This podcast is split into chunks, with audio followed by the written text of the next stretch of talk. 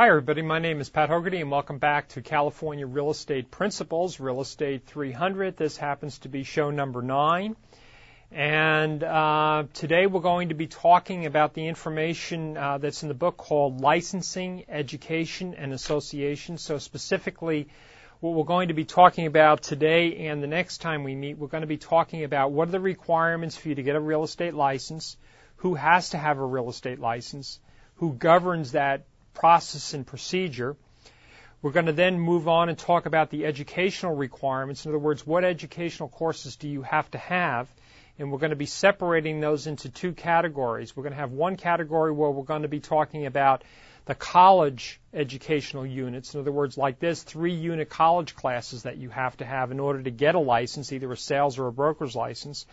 And the other thing we're going to talk about is something called continuing education, which is something that after you have your real estate license, that you, these are courses that you have to take, and we'll talk about what they are in order for you to renew your license. And if you have your license and you and it's the type of license that lasts for four years, then we're talking about renewing it every four years. The last thing that we're going to be talking about is something called associations.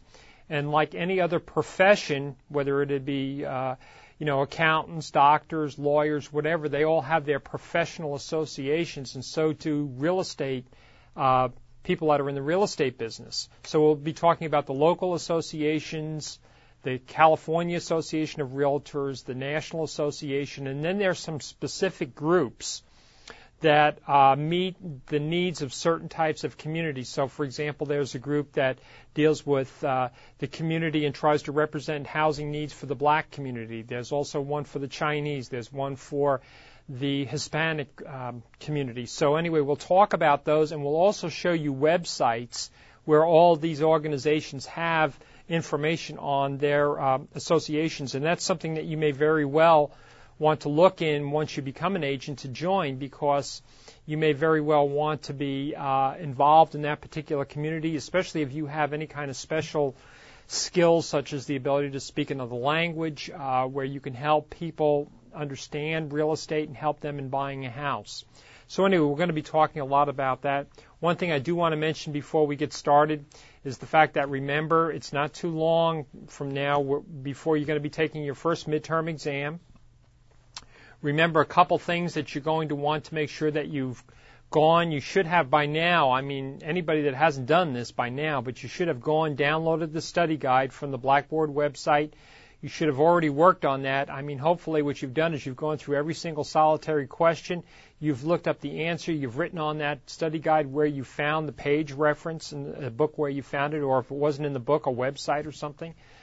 You also want to uh, make sure that you check the Blackboard website. Remember, we have a button in there with a link for the exam schedule, the day and the time that you're going to be coming onto the campus to take the exam. So make sure you check that.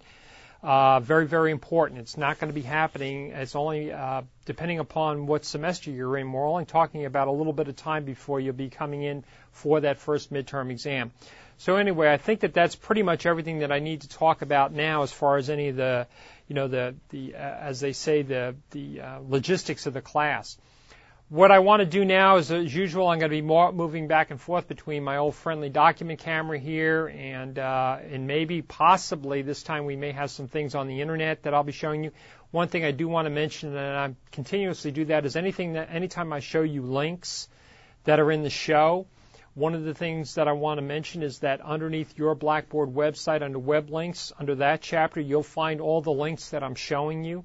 And I'm continuously looking at those and updating it, trying to provide you information. And the reason why I do that is I want to make sure that you, after you leave this class, that you have some resources that you can go to in order to keep up your knowledge and information about the real estate profession. So anyway, we're going to go ahead and get started on this, and I have something on the document camera over here I'm going to be uh, pulling up. And we're going to first talk about the Department of Real Estate. And there's a lot of wording in here, but basically what I want to tell you about the Department of Real Estate, and I think almost every single solitary state, to the best of my knowledge, in other words, New York, New Jersey, Florida, all have a real estate or a department of real estate that regulates the activities of the real estate business or profession or industry.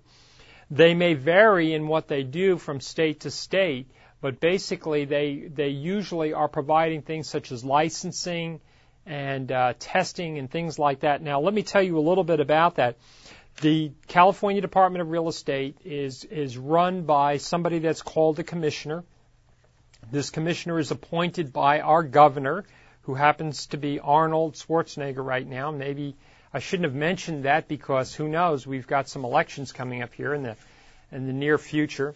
But anyway, he's appointed by the uh, uh, the real estate commissioner is appointed by the governor, and uh, he acts more or less like the CEO for the Department of Real Estate. He runs the day-to-day activities, and there's a lot of things that your book talks about in here that he does, and I'm going to go through a few of them so that you're familiar with this, and I'll be bouncing back and forth to, as usual, to explain this.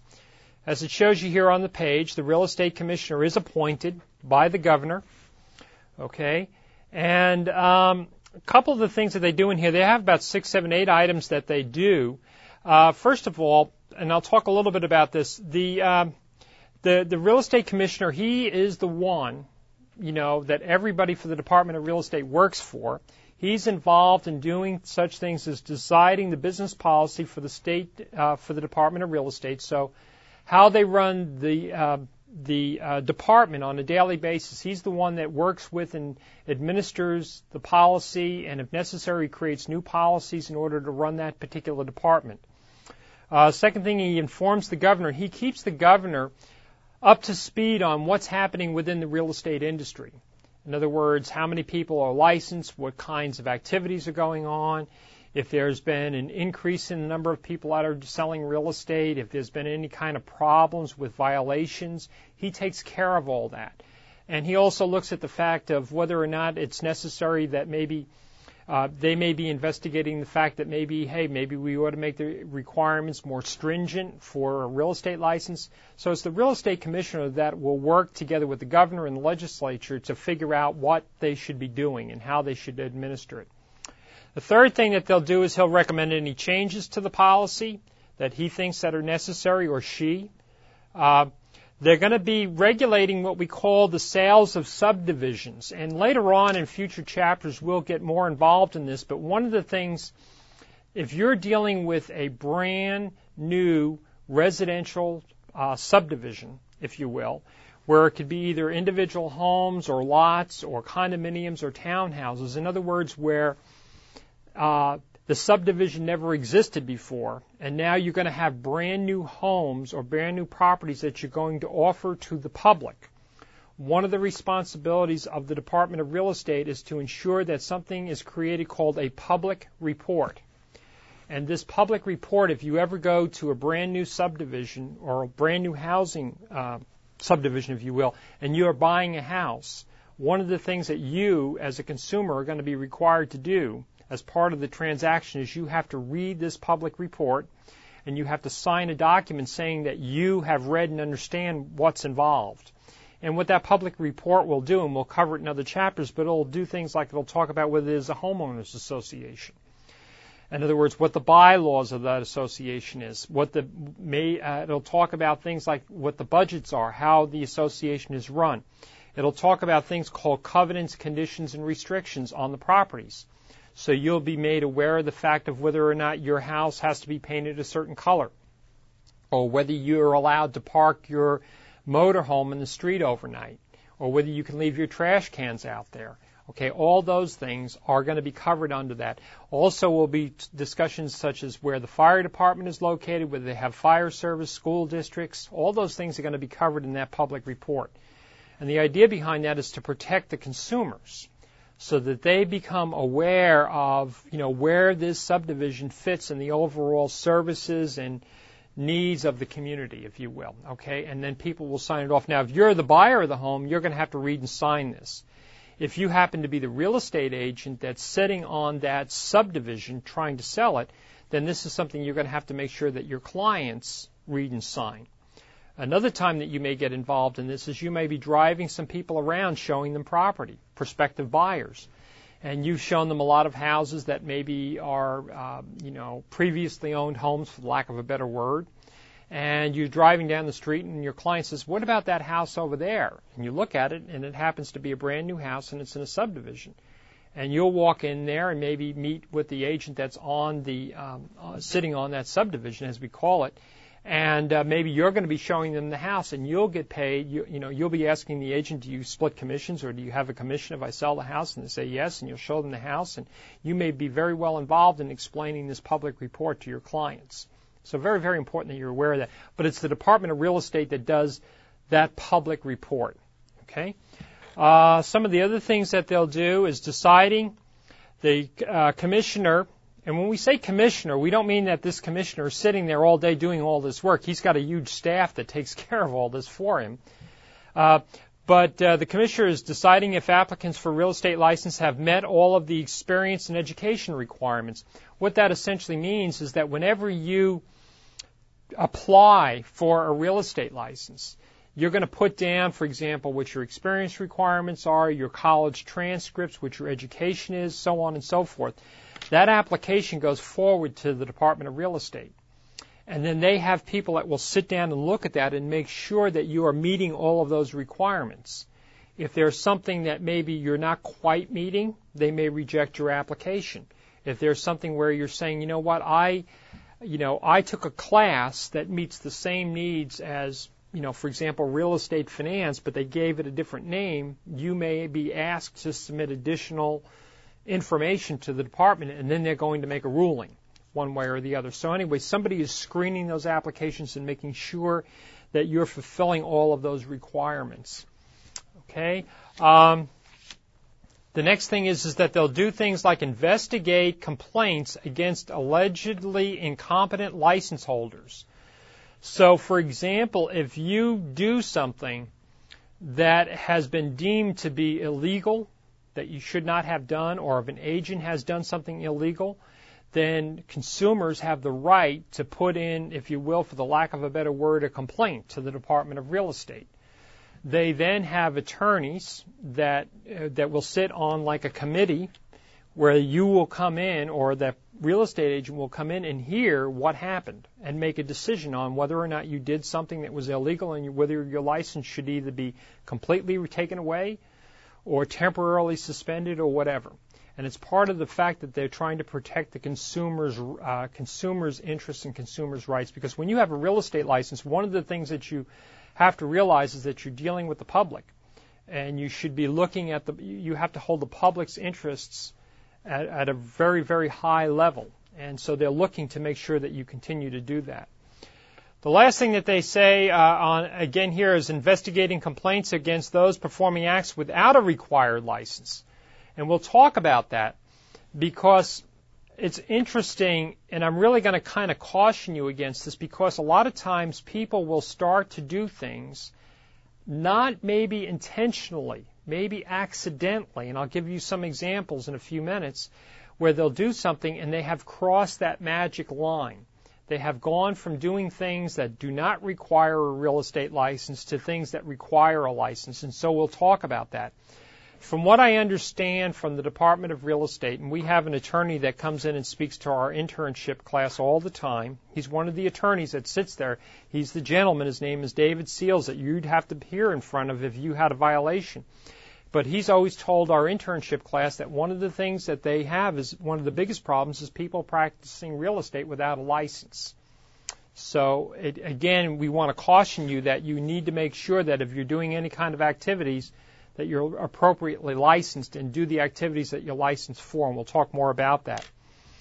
So anyway, talked about that. Uh, the next uh, thing that I want to put up here is, and I'll show you this, if not this time, the next time, this is the California Department of Real Estate website.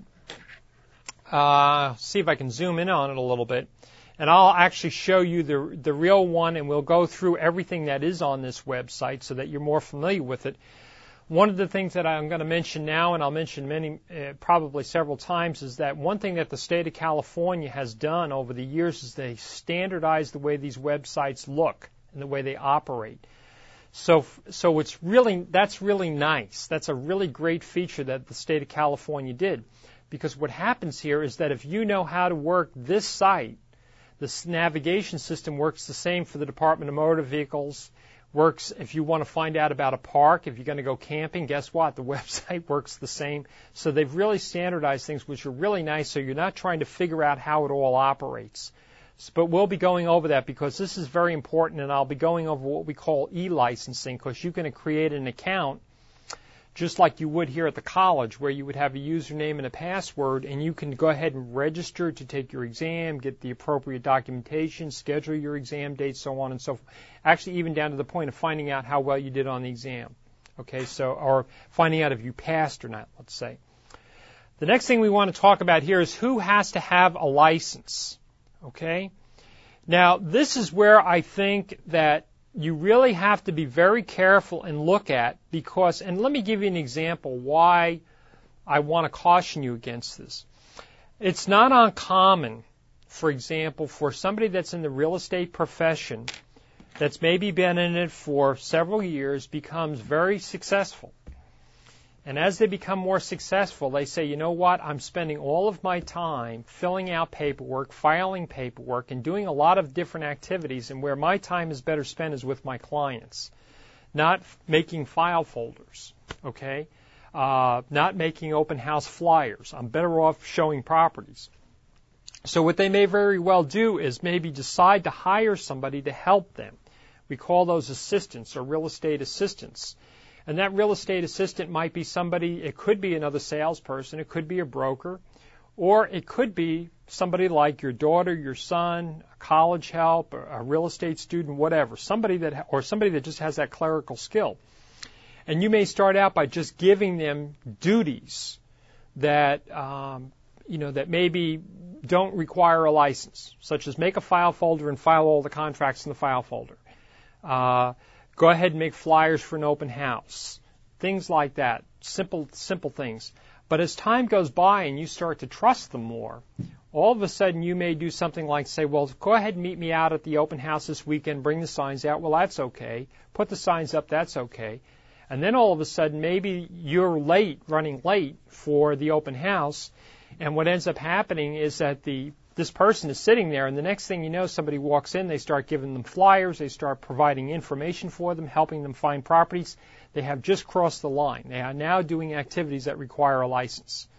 When they cross that line and they do something, that means that they violated the law. And that means when they violate the law, you're going to be in trouble too. Okay, and that's usually where you're getting yourself dragged in because those people maybe not had a license or understand all of the intricacies of the business, and they just start providing stuff only to find out. And you may say, well, I've done that for several months and nothing has ever happened. Well, nothing, nothing may come up. It's usually when something goes wrong. And then all of a sudden they say, well, how did you know? Well, their assistant showed me the properties, took me out in their car, gave me this. Uh oh, they just did something that was against the law that's where you'll get yourself in trouble. And you won't even realize you're moving, you cross the line. My recommendation, and I think the recommendation to a lot of people, is if you have somebody that you're thinking is getting close to doing that, and you, what you may want to do is have them go to school and get a real estate license. So now they're properly licensed to work with you. And so if they do cross the line, they're not crossing the line, they're already licensed to do it. Okay? Very important. But anyway, when do you have to have a license? First of all, if you sell, you offer to sell, buys or offers to buys or solicits buyers or sellers, you have to have a license. So if you're showing property, you're helping people make an offer, uh, you're calling up people and saying, are you interested in selling your house? You have to have a license to do that stuff. Okay? Number two, if you solicit to obtain listings, that's again the same thing, like for example, calling up uh, uh, somebody that's a for sale by owner and saying, "Excuse me, are you interested in selling, listing your property for sale?" or expired listings, or just calling in a general area and saying, uh, you know, by the way, I have a client that's interested in moving into the area and I want to know if your house is for sale. Okay?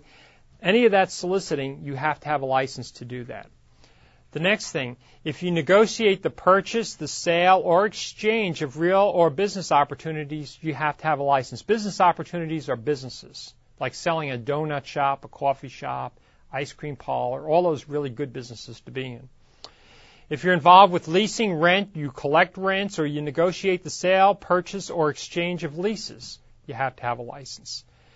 If you assist in the purchase of leases on lands owned by the state or the federal government, you have to, or you negotiate loans, collect payments, or perform services uh, of lenders, you have to have a license. Okay? So you have to have a license to do any of those things. Very, very important. If you're in doubt, uh, I think you need to talk to um, you need to talk to somebody. You know, you, you shouldn't be, you cannot go out and ha- hang a shingle and start doing business without having a license. Okay. And by the way, if you have a sales license, you have to work for a real estate broker. You can't get a sales license and go to work for yourself. You have to work for a broker. Okay. Then it says, uh, down below the last thing here says any person found to be involved in such actions without a license may be guilty of breaking the real estate law under which stiff penalties can be imposed. Okay? Now, when do you not have to have a license? When are you not required to have a license? Okay? So we're going to go over what that is. First of all, if you're an employee of a lending institution, you don't have to have a license. So if you're working for Wells Fargo, Bank of America, you're working as an escrow, uh, not an escrow, but you're working as a, a loan processor for a loan company, stuff like that, you don't have to have a license. Okay? Now the people soliciting may, but you don't. Number two, lenders making federally insured guaranteed loans don't. Uh, certain agricultural associations don't. Now again, I don't have any examples off the top of my head, but you know, if you're in question, you need to call the Department of Real Estate. Licensed personal property brokers. I would say licensed personal property brokers. Personal property would be things like, uh, for example, antique dealers, people that are selling, uh, you know, washing machines, dryers, anything that would be personal property. Don't have to have a real estate license. Okay. Um, if you're interested, I haven't looked this up, but cemetery authorities, for whatever that's worth, you know, because you are selling real estate that you do own for the rest of, you know, beyond your life. But, you know, they're saying, but I, again, if you're going to get in that business, I would probably make sure that I would, you know, whether or not I had a license. It's not something that's interested me that I've followed through on. Um, if you collect loans made on real property, no, like a bill, like a collector, okay, or certain clerical help, you don't have to, okay. Okay, so this is um, okay, a person, uh, here's some other things. A person who is not a real estate salesperson or broker may solicit for sale or real property according to this section as long as he or she is. So this is also in addition to that saying that, hold on one second here, let me just look. Yeah. Um, if you are the owner of property, I get this question a lot. If you own the property, do you have to have a real estate license to buy or sell? for, your, for yourself? The answer to that is no. If you decide you want to go home tonight and you want to sell your house and you want to go and put a for sale sign up outside, do you have to have a real estate license? No. If you decide to buy your neighbor's house, do you have to have a real estate license? No. Okay? So for your own self, no. Uh, number two, if you're holding a power of attorney for an owner. Now, a power of attorney can come around in a lot of different ways. A power of attorney is where you have the right that has been uh, been granted to you by an individual to sign for them in their absence. Let me give you an example. Uh, it is not when I was buying my house, building my house a couple years ago. My wife was going to be out of town on vacation. We were selling a house there was a good possibility while she was going to be out of town, actually out of the country, that we may have gotten an offer on the property. And, and when you think about it, when you receive an offer on a piece of property, what you have to do is you have to respond back to it usually within like 48 or 72 hours. I knew that if we did receive an offer, which I never knew whether we would or not or how quickly we would, I did know that when I received it, that I, the chances of me being able to get the documentation to her and get her to sign and get it all back would take quite a while. So in order to take care of that, what we did is the escrow company we were dealing with, all we did is go to the escrow officer, have the escrow officer prepare a power of attorney that my wife signed, and that gave me the authorization to only sign, by the way, on that transaction. So it limited me. She couldn't come back and find out I sold the car and I sold a whole bunch of other stuff. It was limited on that. Okay? And there's usually two types of power of attorneys. Is what I commonly refer to as a specific, which deals with that transaction, that transaction only. And then there's also something called the general power of attorney. That's usually given to somebody that has more or less like a conservator type of role, or somebody that's going to be ha- helping somebody that maybe just does not have that ability to sign for themselves. You know, that maybe make good decisions, if you will. One of the things I will tell you that is important is that if you are going to have a power of an attorney, that you make sure that whoever you're going to be dealing with will accept that. Because you may find out that, for example, you may have like a general power of attorney and find out that a bank will not accept that as you signing under that general power. They want something that's more specific. So again, you want to check. Yeah, you know, I would say if you're listing a property for sale, you're working with a buyer, one of the questions you should be asking them is, is anybody going to be going out of town that we need to have signed? And if the answer to that is yes, then have some kind of a power of attorney created for them. Um, let me see. If you're a receiver or a court appointee, then you don't have to have a license, or you're a trustee selling under a deed of trust. So in other words, when we talk about deeds and trusts and mortgages, a deed of trust has three parties. It has somebody that borrows the money, somebody that lends the money. The person that borrows the money is called the trustor. The person that lends the money, like Bank of America, is called the beneficiary. And the person that holds, if you will, the title to the property, you know, and, as collateral until that loan is paid off is called the trustee. If that trustee has to sell the property because the person that borrowed the money didn't pay it, then that person does not have does not required to have a, a real estate license to do that. They're selling under the power of the trustee power of sale to do that.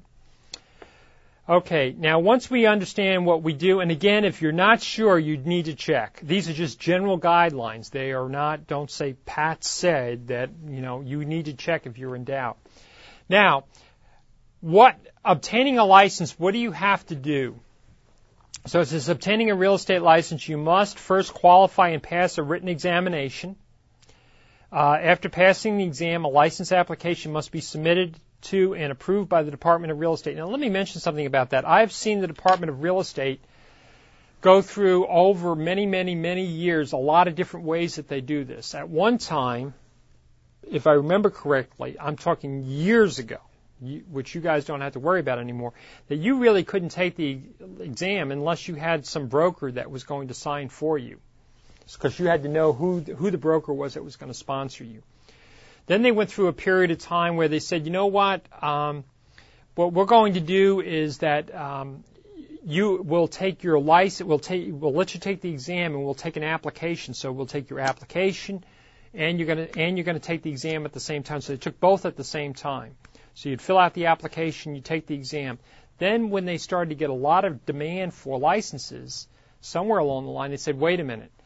Every time somebody submits this thing for an exam, we're having to create a whole brand new file for just this person. So why don't we do this? Why don't we use the exam as part of the screening process?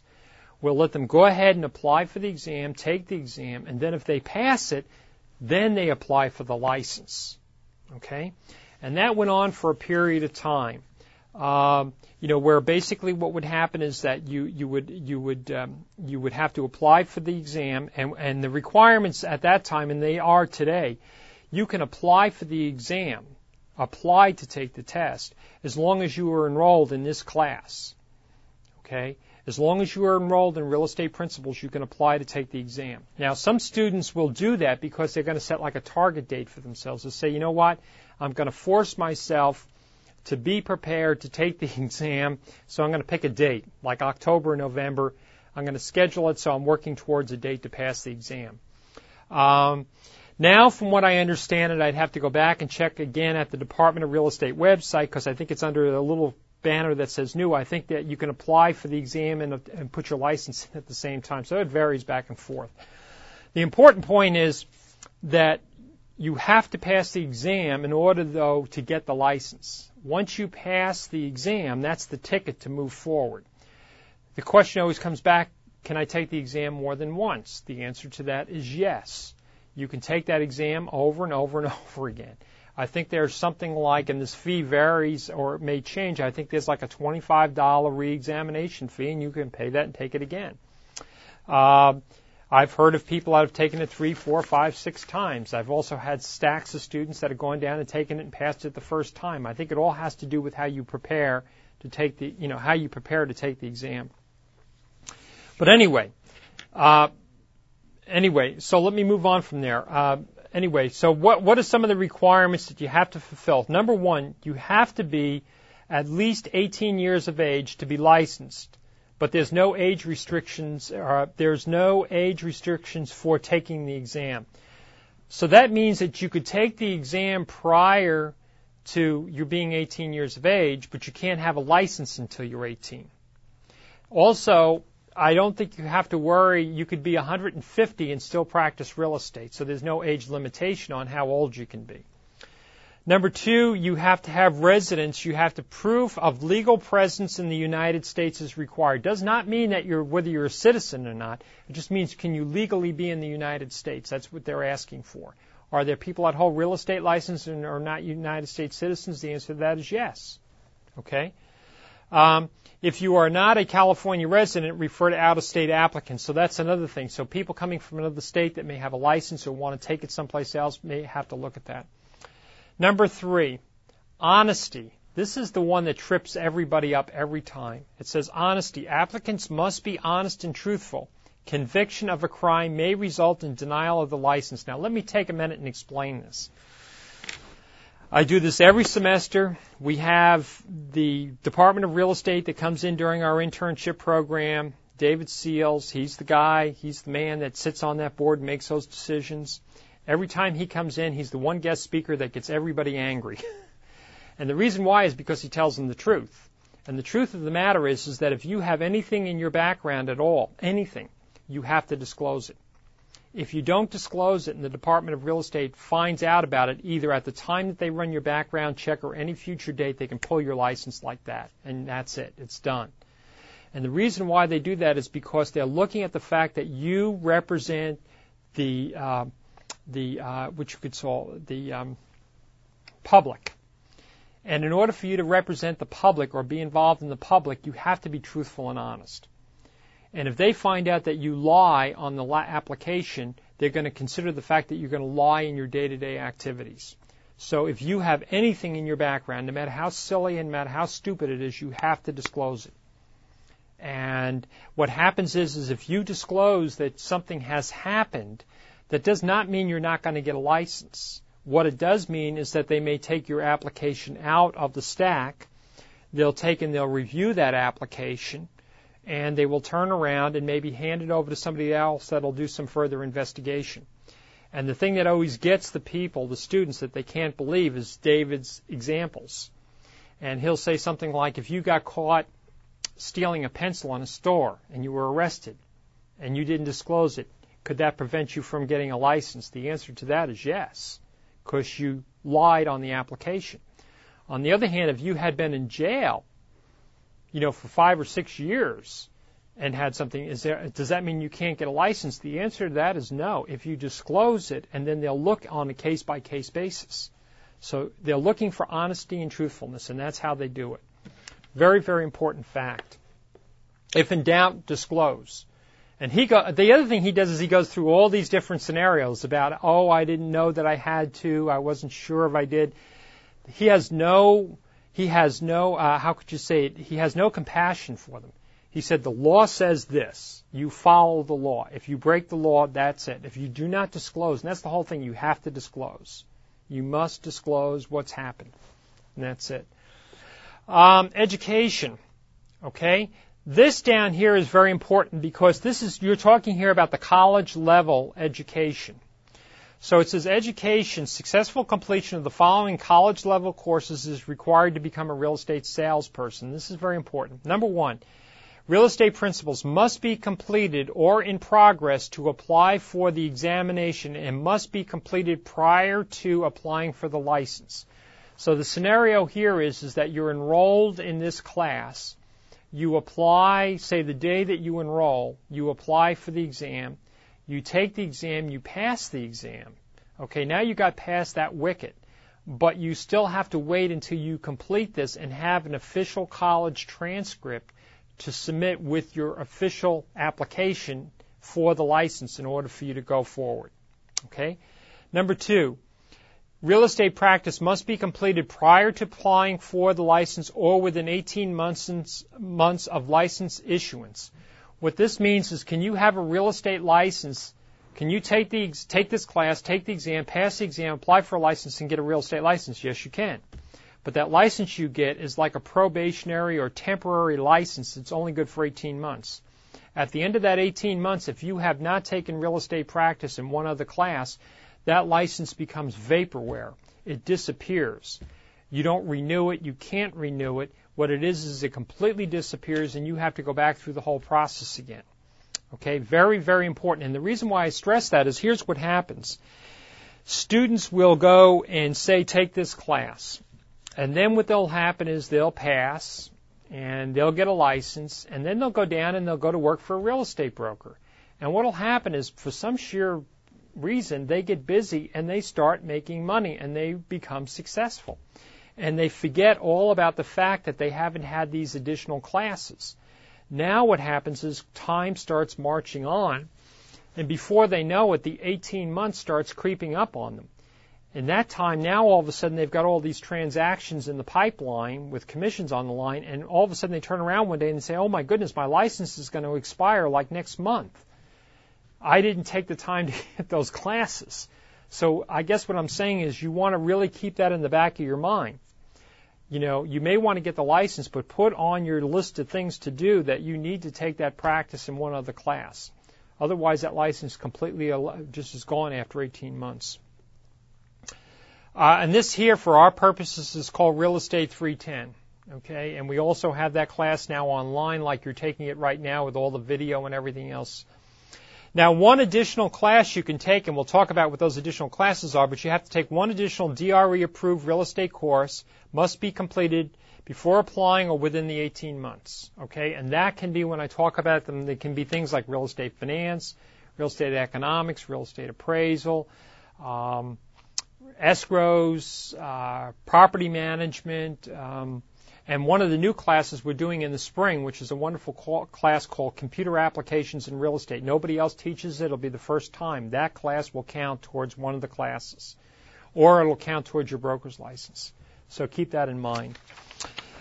Um, this page right here just talks about that conditional license that I said probationary, but the correct term is conditional license. And this talks about the fact that it only lasts for 18 months. Very, very important fact. Okay. This talks about the regular, normal, renewable license, and this tells you right here that, you know, to get the license, uh, you had to complete the college level principles course and the real estate practice course and one of the other classes. You have to pass the DRE salesperson exam and pay the necessary fees. And we'll talk about that when I show you the website because there's like an application fee, there's a fingerprinting fee, there's several different fees. And the nice thing about the Department of Real Estate website is that it gives you all that. What they've done is they've put a thing under there called examinees, and underneath there has all the information that you'd ever want to know about how to get this license, all the forms, all the fees, everything a lot right there. So it answers all your questions. They did a really great job when they put that together.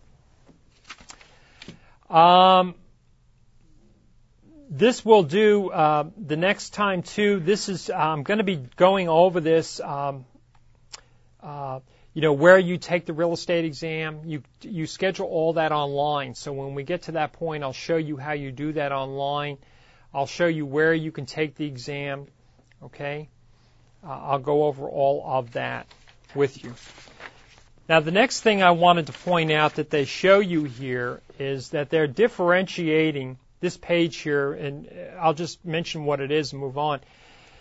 This gives you a list of groups of subjects that they'll talk about and test you on in the real estate tests. That's going down this way. Going across tells you what percentage of those exams, what percentage of those questions or the exam is going to be dedicated to that topic. So for example, property ownership and land use controls and regulations, and it tells you for example, that's going to cover classes of properties, characteristics, encumbrances, types of ownership, legal descriptions, things like that. On the salesperson's exam, 18% of the exam is going to involve topics in that area. Now, what's nice about that is it gives you a rough idea. If you match that with the chapter, that'll tell you what areas you need to be studying. You'll notice on the broker's exam, there's less of that covered. Now, the reason why they do that is because they're making the assumption that you already have that experience and know that topic really well. And what you'll do is you'll find there are other areas in which the broker has more concentration. Again, this will talk about laws of agency, value of the property, financing, transfers of the property, such as things as title insurance deeds, escrow reports, and um, finally, uh, something that I think is extremely important, that is the practice of real estate and the mandated disclosures. These become very, very important. We're going to spend quite a bit of time going over these disclosures because one of the things that is required uh, that you need to make sure, especially when you are either listing a property for sale or you're helping somebody buy a property, is that the owner of the property is going to have to disclose all kinds of stuff about the properties or about the property. They're going to have to tell you what kinds of amenities it may have, like does it have a range, an oven, does it have a fire alarm system, does it have an intercom system, a central vacuum system. They have to disclose all that. They also have to tell you whether or not the stuff works or they believe whether it works or not. So we'll talk more about that. So there's a lot of disclosures. And I actually even think about taking disclosures to the next level, which is the fact that there a lot of these disclosures could even be considered, in my opinion, getting in the area of things like termite reports, title reports, all those things that the buyer needs to know about before they make a decision to finally complete the transaction. So they're going to want to know, you know, is there any any easements on the property that affect how they're going to use it? Is there any mechanics liens on the property? They're going to want to know that. They're going to want to know is there any termite work that needs to be done? Is the roof in good shape? There's a lot of this kinds of disclosure, and you as the agent are going to have to help them making sure they get those reports, they read them, they understand them, and they're also going to have to sign off that they've and acknowledge that they've read and understand them. So you're going to have to produce it. You're going to have to help them through to understand what that is. And disclosure is very important. I actually think sometimes we're getting to the point where we disclose so much and we give so much paperwork to people that I wonder sometimes how much the normal average consumer can comprehend. But what you're going to be doing is hopefully helping and guiding them through and pointing out those things and making it easier for them to understand. That's going to be part of your role of, uh, uh, in the real estate industry. So anyway, this is all how the subjects are broken down to help you study. Uh, I'm trying to see here. Okay. This right here is showing you the courses that you would normally take this up here will talk about you have to have real estate principles and real estate practice, and then this gives you a list of the college level courses that you you can take for that third thing for the sales license. So, for example, and I always kind of like to point this out. Uh, this, uh, you know, real estate appraisal would be one of them. Okay, there's normally a basic real estate appraisal class and an advanced real estate appraisal class uh, accounting. Now, for some of you, you may have had a degree in business in which you've had to take accounting classes. So that accounting class could count towards your licensing. Another one would be business law. If you happen to be a business major, you've probably taken business law to get your degree. It's usually a requirement either at the, un, you know, usually somewhere along your undergraduate studies. Legal aspects of real estate is another one. Real estate financing, real estate economics, escrows, property management, real estate office administration, which would be running the day-to-day activities of a real estate office, mortgage loan brokering and lending, which is a little bit different than real estate financing. You're talking about brokering loans between investors and, and the public. Um, then here is that one class I was talking about, the computer applications in real estate, which is that new class that we've developed for, for you all. That's one of the classes you can use for your sales or your broker's license. And with computers being a big part of real estate today, that's a very important topic. And then common interest development. Common interest development would be things like homeowners associations, things along that line. Um, okay, down here is applicants for a broker's license. Now, Now, sometimes people will say to me, well, do I have to have a broker's license? And the answer to that is, is uh, there's different reasons why people get a broker's license. Uh, one of the reasons why people will get it, even so they're not going to be a broker and have anybody work for them, but they feel more confident and comfortable that they can say, I'm a real estate broker. That they like that. That makes them feel better. The second thing is, is if they're a broker, they can open up their own practice. They don't have to work if they choose to. They don't have to work for a broker. Um, some of the other reasons, and people that will look at a brokerage, there are a lot of people that will actually like the idea of having additional education. I mean, you'll notice they'll have a business card. It'll say they're a real estate broker, they're a GRI, they're, they'll have one designation after the other because that helps them. They feel better having that stuff. But anyway, if you want to become a real estate broker, okay, the educa- for an educational requirements, you have to have these courses. So it'll tell you here an applicant for a broker's license examination must have completed eight courses in addition to the experience requirements, and we'll talk again about that. These eight courses must include the following five. So you have to have real estate practice, legal aspects of real estate, real estate financing, uh, real estate appraisal, and real estate economics or accounting. You have to have those. Then once you have those five, then you have to pick one, three from the remaining down here, which should be familiar to all of you that are in college because that's the way a lot of our degree programs work, where you have a core and then you have some additional optional ones. So then you can pick uh, principles, uh, business law, property management, so on and so forth. So this tells you what your educational requirements are for the broker's license. Okay. Um, I am looking here to see, okay, when you take your license exam for your sales license, okay, you're going to be notified as to whether you pass or not. Unless they change it sometime in the future. If you pass, you pass. Okay? They normally do not give you a score and say you got 95 or 80 or six, uh, not, uh, you know, or 96 or something on the exam. They don't tell you that. They just say you passed. The only people that drives crazy is normally people that are like my students that are A students they always want to know what did I get on this test. You know, usually other people will say I passed. Whew, I don't have to worry about it anymore. It's kind of like basic training in the military. Once you go through it one time, you're done. You know. Uh, so anyway, it'll it'll tell you here. It'll say you'll be notified of your examination results by mail, normally within five working days after the examination. You can also check your examination results using the DRE website, and this is where you've done the e-licensing. So once you've established that account, you can go in and see if you've if they've posted your results. If you don't pass, then they'll tell you what your score is. Okay? It used to be where if I get a it used to be where if I had an envelope and I got a thin envelope, I was doing okay. That meant I passed. If I got a thick envelope, means that I had some more paper in there and there was something else wrong. I don't know how true that is anymore. To pass the examination, you must correctly answer 70% of the questions. Okay?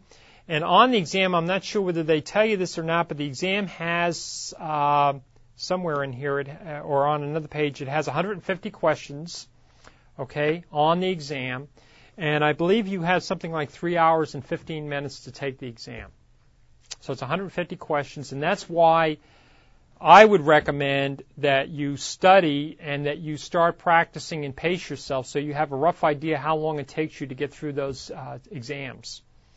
And uh, practice makes perfect, you know, um, and preparing for them and making sure that you, when, especially like when you're studying, not only knowing what the right answer is, but knowing why the other answers are wrong. That's very important to know that so that you can sit there and say, I know answer B is right, this is why, and, and A, C, and D are wrong for these reasons. That means that if you can do that, you understand the material well. What you don't want to do is you don't want to be in a situation where you're memorizing the answer. That's not good. And the other reason why is when you get out there and you're actually practicing real estate, you're going to find out that your client's not going to ask you a question. You're going to say, the answer is B. You're going to find out in the real world, you're going to be spending most of your time trying to help the client clarify what their question is. And then you're going to be spending a lot of time probably looking up once you understand what it is, finding out what the answer is, and then having documentation that justifies what you're saying. You know, you're not just going to be answering off the top of your head. You'll say something, well, according to this, according to the contract, it said this. So you're going to want to get used to the fact of understanding the question well, making sure you've got it correct, being able to research and find the answer, and then justify your answer with some form of documentation. That's what my personal opinion is. I may have a lot of people disagree with me, but that's the way I think all the time. You need to not just say something, you need to be able to say it and justify how come you said it that way. Very important. That's why I have you look the answers up and write down the page so you can say, you, you know, so if I have something marked wrong, you can say, Pat, you're wrong and I'm right. And the reason why is because I say it's B, you said it's C. Here's where I found the answer. This is my proof of why I'm wrong and you're right. You want to get used to doing things like that. I think at least. Um, then down from here, it talks about the fact that you know you're going to have to have fingerprint uh, requirement for both the salesperson and the broker. Okay? And um, I think that's pretty much it. Now, the next thing we're going to talk about is the broker's license, getting a real estate broker's license. Um, let me make sure we've got, okay. First of all, one thing I always find interesting here is that it says you must be 18 years of age to apply for the license. Okay? What's interesting about that that I find is that the, the only people I could even potentially qualify for that if they were 18, because remember, you're going to have to have two years of experience, is that you'd have to have a bachelor's degree to get through. So it's kind of funny. I mean, the both the age requirement is the same in both cases. You have to be 18 for a sales or 18 for a broker's license. Uh, again, you have to take and prove uh, legal presence in the United States. There's issues if you're out of state. You have to have previous experience two years now, what this means is you have to have documented proof that you have worked as a real estate salesperson for two solid years. Signed, justifiable proof. Now, that's for a person that only is going to qualify uh, for the, under experience by just having experience. On the other hand, if you happen to have an associate's degree, then that can count for one of the years of experience. So in other words, what I mean is you could have somebody that could have worked in the real estate industry for a year and also have an associate's degree, and those two things together would qualify for them to take the broker's exam. The other thing is, is that if you have a four-year degree, and there is no requirement, by the way, nothing says that your, your degree has got to be in real estate or business or anything. For example, you could have a degree in nursing, or in political science or whatever. But if you have a four year degree, then that takes care of the two year experience requirements. So that means that you could have somebody that has a four year degree, takes all of the courses that are required, applies, passes the exam, and gets a broker's license, and maybe has not ever really practiced real estate. Now, the interesting thing about that is I think that they would find that very hard because one of the hardest things in any profession is getting that hands-on experience. I mean, I jokingly say even when I started teaching college here at this campus, it took me over a year before I realized that where it said staff in the parking lot meant me. You know, I mean, or how to really work the copy machine. I mean, there's so many things you have to learn within the industry, the real world experience that you need to have that guidance of a, and mentorship of a really good, solid real estate broker to help you through that you know, all those things that you need to deal with, how to work with people, how to hold open houses, how to deal with different types of clients. You need to have that experience. So I would think it would be very difficult to just take the exam, go with your degree, and then start practicing without having anybody guiding you along the way. Uh, you have to complete the eight brokerage courses. You have to be honest and truthful, and you have to pass the exam, the DRE exam. Um, this is the part down here that talks about how the college can qualify you for that experience. It says, besides direct experience in these fields, education may qualify as full or partial experience. For example, the commissioner has ruled that any individual with a four year college degree is exempt from the two year experience requirement. Okay? That's the way it stands today. That does not mean that the commissioner down the future or somebody will have a different requirement. We're talking about right now, today. And there's always discussion about making the requirements differ. You know, it doesn't mean they're going to do it, but there's always that discussion going on. All right? And there's a lot of reasons why they do that. One is that the profession, people that are in the profession already feel that you, you know, you shouldn't, you know, you need to have good solid experience to go out there, so they may have a requirement. Uh, we have not, we have seen this, interestingly enough, not in the real estate sales or brokerage part of it, but we've seen it in the appraisal area. If you're going to be an appraiser, you cannot go out there and take a bunch of classes and have a degree and start appraising property. The Office of Real Estate Appraisers require you to have one year solid experience under the guidance of a real estate appraiser, a licensed real estate appraiser, checking everything you do before you can actually do an appraisal and sign off your own work. So they've gotten very, very strict and stringent how they do that. So that it's not uncommon, and I don't want people to say, well, Pat said, but you know, you see as time goes by, if there's a problem, they will put additional restrictions on. Okay. Um, this is the part uh, right here I wanted to point out. We're getting really close to the end now, uh, where they talk about the BS and BA four-year degree equals two years of experience, and AA two-year degree equals one year of experience, so that you know I wasn't kind of making this up. The other thing I want to mention to you too is that when we get next time to the Department of Real Estate website, I'm going to show you on the website where all this stuff is there. In fact, you'll be saying, now that I see where the Department of Real Estate has this, I know where the author got this information from. Because, you know, if anything changes, the Department of Real Estate will update their website so that everybody knows about it. And what becomes important is that you have a resource to go to. But they have all of these requirements that you see in the book listed on their website. Everything is there, almost, uh, if you will, word for word. It's that clear. Okay, because this is all you want to follow the law, follow it, which you should be doing. Um, I'm going to kind of come to the end now. A couple things that I want to mention to you. I want to remember where we left off. Uh, the thing that we want to keep in mind is that the uh, next time that we meet, we're going to continue on with this. I want to encourage you to do a couple things, by the way. Um, I'm really trying very hard to integrate the idea of you all having stuff that's in the Blackboard website that are links to other sites that will be like the Department of Real Estate, the Sacramento Association of Realtors, FHA, VA, CalVet, all these different agencies that you have to deal with. And the reason why I want to encourage you to do that is because I want to kind of make you um, resourceful and independent when you leave. I want you to be able to, that if somebody says to you, uh, how do I go about getting a CalVet loan? You may say in your mind, I don't know, but I know where to go to get the information. You know, somebody may say, I'm thinking about a FHA loan. Where do I go to get the information? You want to be able to go there and find it.